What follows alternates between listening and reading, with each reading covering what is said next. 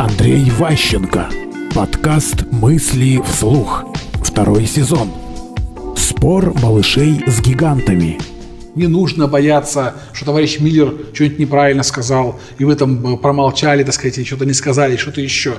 Если ваше замечание по делу, если ваше предложение ложится в строку, как бы правильно делается, все, что нужно, в корректной форме предложить альтернативную точку зрения.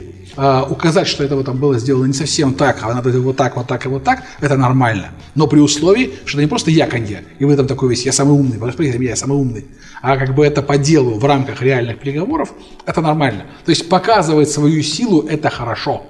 Это часть того, что вы вступаете в, в, в общение, в коммуникацию с достойными людьми. Поэтому те, кто там слишком робкий, кто слишком скромный, ой, мы такие маленькие, мы такие вот к вам пришли, простите нас, пожалуйста, это как бы не вариант. То есть пришли в большую компанию, разговаривать уже как со взрослыми. То есть даже если вы маленький, все равно нужно надувать себя, нужно пытаться спорить, доказывать и так далее. Мысли вслух. Слушайте новые выпуски и ищите аудиокниги Андрея Ващенко на Литресе.